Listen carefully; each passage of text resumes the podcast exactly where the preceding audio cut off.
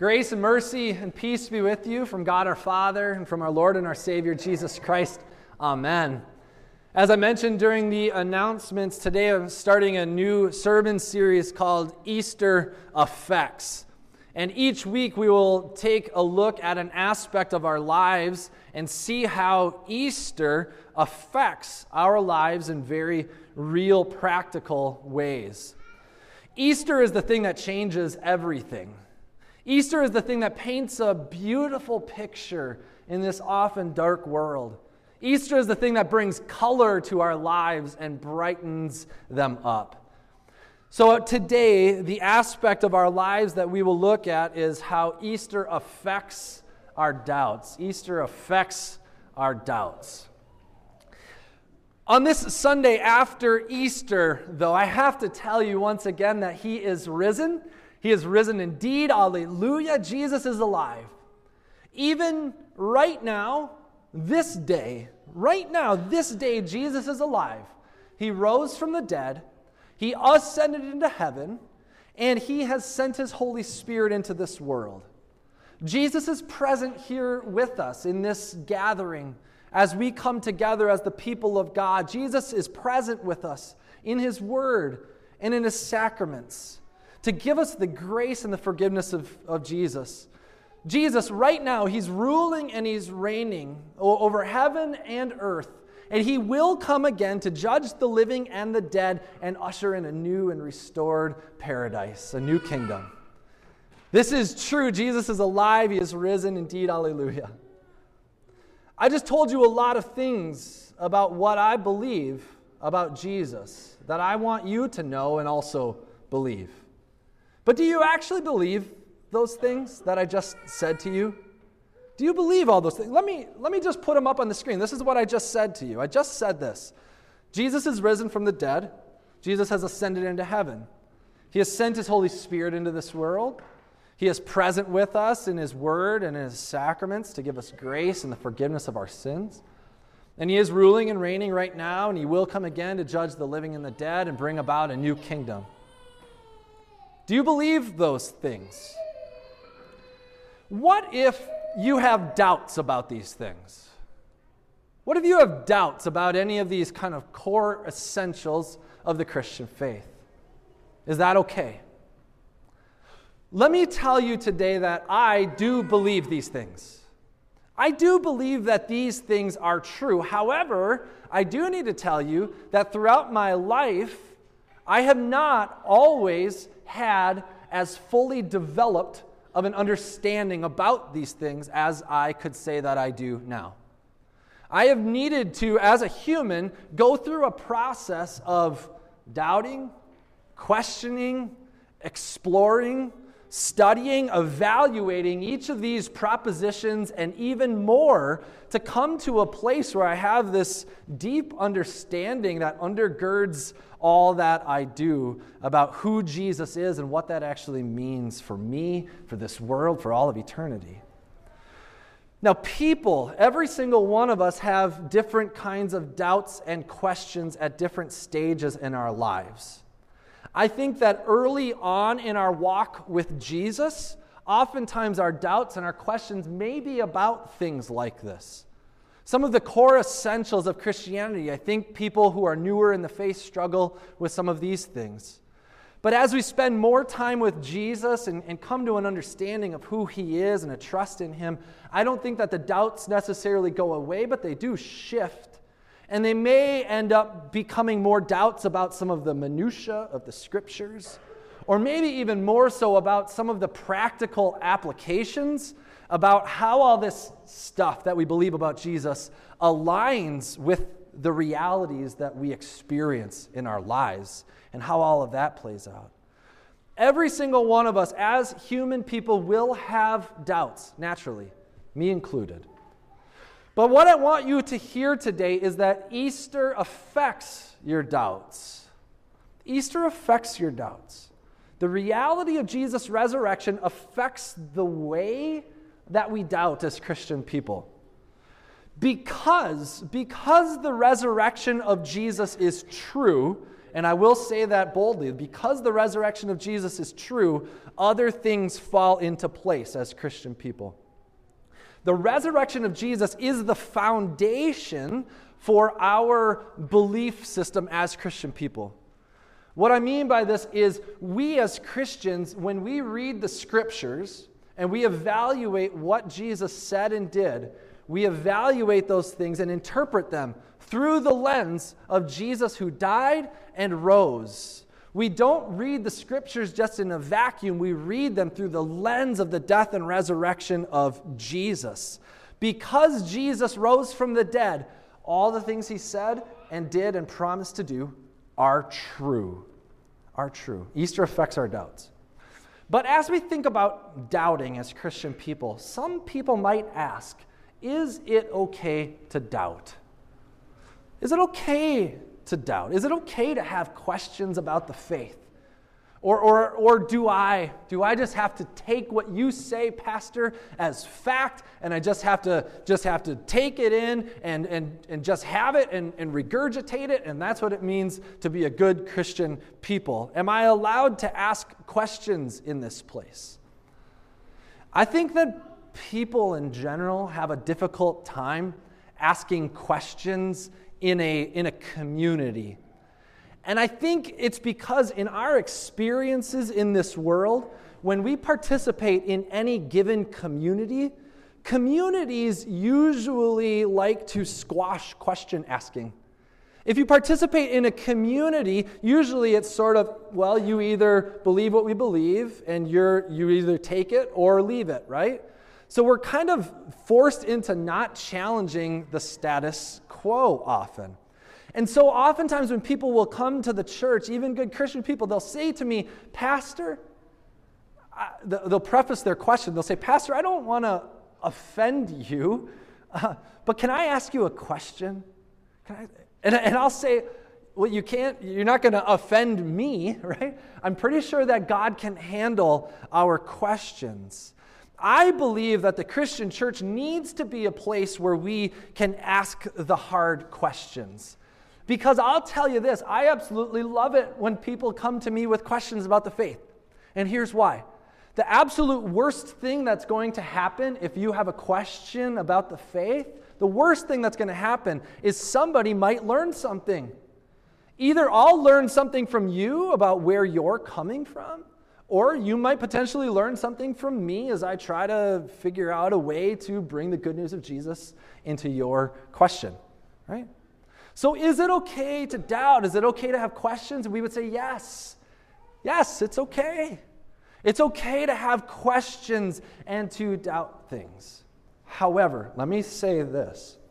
I do need to say this. If if you are going to doubt aspects of Christianity, if you're going to come at this and doubt the, the claims of Jesus or who he is or, or the effects that has, you need to be just as willing to doubt the other things that you hold as true. So, if you're going to doubt Jesus, you have to be just as willing to doubt the opposite of Jesus, whatever that might be.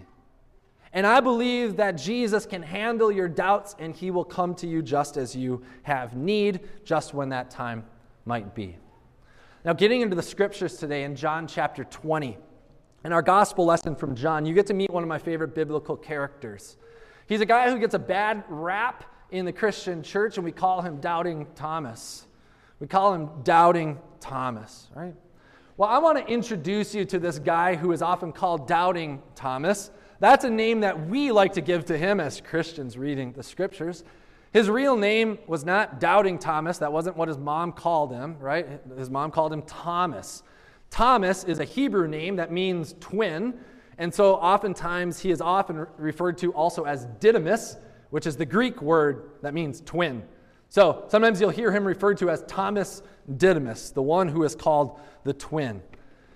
Thomas is a disciple of Jesus, called as a disciple of Jesus. And let me tell you, I really, really like Thomas. Here's why I, I get Thomas. I understand Thomas. And I think if you're honest with yourselves, you're probably going to find yourselves relating with this Thomas guy as well. But before we get to this whole experience of him doubting Jesus' resurrection in John 20, let me tell you a little bit more about Thomas, because this isn't the only time we hear from Thomas in, in John 20. We first hear from Thomas in John chapter 11. Let me just tell you this quick story. In John chapter 11, Jesus and his disciples had been in the city of Jerusalem and Jesus had been making some bold claims in the temple to the Jews, saying that he and the Father were one, basically that he is God. The Jews didn't like that idea, and so they picked up stones and they were going to kill Jesus right then and there. But it says that Jesus and his disciples were able to slip away. So they went away out of the region. A couple of days later, they get word that their friend Lazarus, remember this story? That their friend Lazarus had died. And Jesus wanted to go back and check on Lazarus. But the rest of the disciples say, No, no, Jesus, what are you thinking? We can't go back there. They were just trying to kill you. You don't want to die. We don't want to die. Let's just, you know, let's just stay away, right? Thomas, though, Thomas speaks up, and in John chapter 11, verse 16, Thomas says this Let us also go that we may die with him. Thomas is the one who at this point says, Let's go back with Jesus to see Lazarus. I am ready and I am willing to die with him if that's what it takes. That doesn't sound like a doubt. That sounds like a bold declaration of faith in Jesus Christ, right? So that's one experience of Thomas. There are some others as well. But let's jump ahead to John chapter 20. We read it all together, but let me just paint the story for you again. Some of you have heard this but it's good, it's good to hear it again. Let me tell you this story. On that, uh, on that, that night that Jesus rose from the dead, he rose in the morning. That evening, the disciples were locked in the upper room, where probably where they had been for that, uh, that, that Maundy Thursday night, that, that Last Supper. And Jesus somehow miraculously appears to them in his glorified body. He shows up. They're locked in the room because they're afraid of the Jews. And before the disciples can say anything to Jesus, Jesus goes right to the disciples, and what word does he speak to them? He says, Peace be with you. Before the disciples can say anything or do anything in response, Jesus says, Hey, look, look at the scars in my, my hands, and look at where they pierced me in my side. It's me. I was dead, now I'm alive. But something is missing in this first picture. Somebody wasn't there. You know who wasn't there? Thomas. All the other disciples there, Thomas wasn't there. Different commentators have reasoned different guesses as to why Thomas wasn't there. We don't know for certain. I like to think perhaps that Thomas was out, I don't know, buying groceries for the rest of them. I don't, he's not afraid. He's ready to die with Jesus, right? So he's, he's out buying supplies for the rest. I don't know. We don't know where Thomas was, right? But you can imagine and relate to Thomas because as he comes back to the disciples, the disciples say, We saw him. Jesus is alive. We saw him. He's, he talked to us. We saw his hands. We, we touched him. And Thomas says, Yeah, right, guys, right? Ha ha, very funny, April Fools, right? they say, No, seriously, we saw him. And Thomas responds with these words, which, which is a pretty strong word. He says, Well, unless I see his hands and the mark of the nails, place my finger into the mark of the nails, and place my hand into his side, I will never believe. Now, that is a bold statement, right? He, he's not going to believe unless he gets to see that same kind of proof that the other disciples had. Well, eight days later, Jesus delivers to him precisely, word for word, the exact same things that this doubter was asking for. Because they're back in that same room a week later, essentially today, one week from Easter.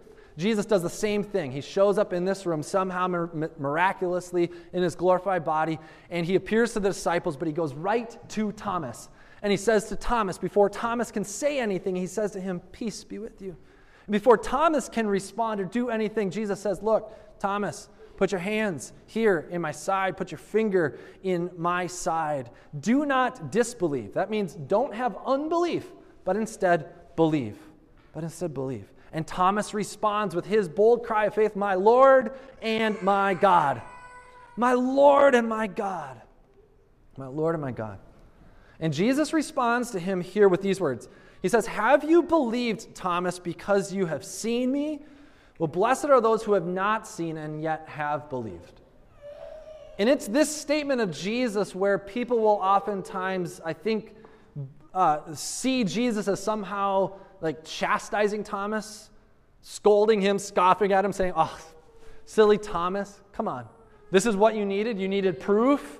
Well, it's going to be so much better. Those, those who can believe in me without seeing are such a better, stronger Christian than you are because you demanded this.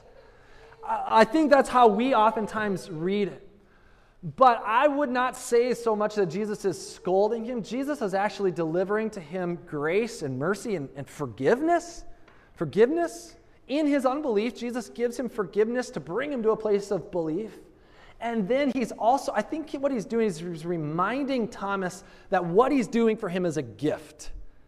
The fact that he is there showing to Thomas the reality of his risen body is a gift because there will come a time when many people, including you and me, are asked to believe in Jesus without that same kind of empirical, right in front of our face evidence, right? It's a gift for Thomas. And so Thomas should be emboldened by the faith, by this opportunity. What we see in this whole story of Thomas, what we see in this whole story is that in, in our times of doubt, in our times of doubt, Jesus doesn't let us doubt alone. When we doubt, we do not doubt alone. Easter affects our doubts because of the reality of the resurrection means that Jesus is here with us. Because Jesus is risen Lord and Savior, He is the one who has overcome all of the things that affect us and afflict us in this life. So, even in your doubt, Jesus is with you.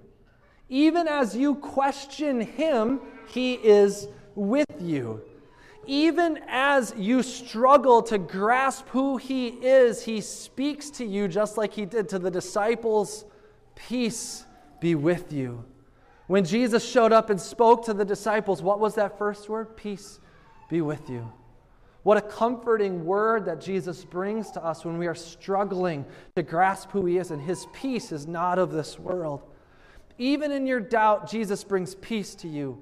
Even in your doubt, Jesus is with you. Even in your doubt, the forgiveness of your sins is still yours. His forgiveness of sins is still yours. Your doubt cannot erase what Jesus has done for you.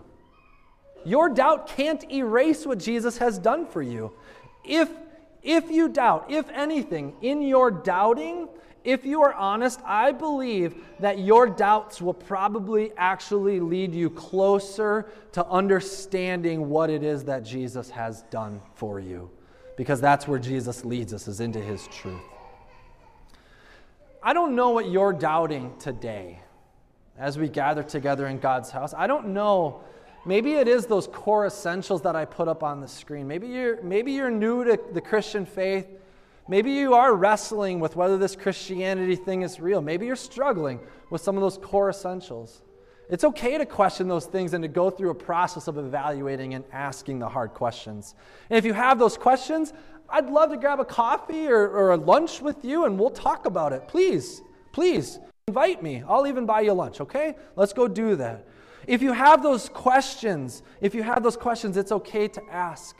But if you have been growing in the faith and you've spent more time with Jesus, you may also have doubts. You may also have doubts, but probably if you're more mature in the faith, the doubts you're struggling with are, are how does this faith, how do these core essentials align with all of the difficulties and struggles that I face in this world? When you doubt, when you doubt, when you have doubts, I would encourage you to lay once again the resurrection of Jesus as the foundation on which your faith is built. The foundation on which your faith is built, lay the resurrection of Jesus there. Now, you might be saying, Can I question and doubt the resurrection of Jesus? Well, this is the whole thing on which Christianity hinges. So go ahead and explore it. Go ahead and explore the resurrection of Jesus. But I'll just tell you, they haven't found the bones of Jesus, and every point of evidence points to the fact that he did rise. So, as Christians, and I will boldly declare to you as pastor, Jesus rose from the dead. And because Jesus rose from the dead, everything he ever said or did or promised to do is true. Let me say that again. Because Jesus rose from the dead, everything he said or did or promised to do is true. So, from this reality of who Jesus is, we can trust him and then we can ask our questions. And today, maybe some of the questions you're asking are things like this Lord, if you love me, if you're real, why do I have this disease? Why, Lord? And that's a very real question that many of us face. If, that, if you are real, Lord, why am I facing this disease? And I will be honest with you, you may not get an easy answer to that question today or maybe ever. But I will tell you, Easter affects your disease because the reality of Jesus' resurrection says that he has power over disease. And you may say, well, what about today? And Jesus will say, what about eternity? Because if we allow Jesus to be the God of eternity in the grand scheme of things, he absolutely has power over your disease, and that power is yours even today. And so may hope and peace be yours as you go through this struggle. Your question may be something to the effect of Jesus, if you are real, why am I struggling to find purpose and meaning and value in this life? I just don't know what I'm supposed to be doing next in life. Well, Easter affects your purpose. Easter affects your purpose because it means that the God who created you absolutely loves you. He is, he is with you, He has redeemed you, He has bought you back, and He's promised you eternity. So if God can create you, He can utilize you in this day, even if it's in the small, seemingly insignificant things that the world tells you are just small mundane, ordinary things, God can absolutely create purpose and value for you even in those things. Easter affects your purpose. Easter affects us in those things and so many others, and this is what we will continue to explore over the next coming weeks. But today, Easter affects our doubts. It affects our doubts. It affects our doubts. The reality of the resurrection affects our doubts. It did for Thomas. When Thomas saw that risen Savior Jesus, he boldly confessed, My Lord and my God. When you hear of the resurrection of Jesus, what will you say? What will you say? Thomas, from this point on, he, he didn't continue to remain this, this doubter. His, his record continues. In the book of Acts, he is still listed among the disciples at that moment of Pentecost when the Holy Spirit comes upon them and fills them with the Spirit and commands them to go into the world. Thomas is one of these disciples, and, and from that point, emboldened by the Spirit, he is sent into this world. We actually have ancient historical writings that indicate that this Thomas, called Didymus, ended up in the country of which is now modern day India. Christianity has existed in India for a long, long, long, long, long time. And the ancient records from India indicate that this guy called Thomas, also Didymus, brought this good news of Jesus to these people. I tell you that because your doubt is not your end.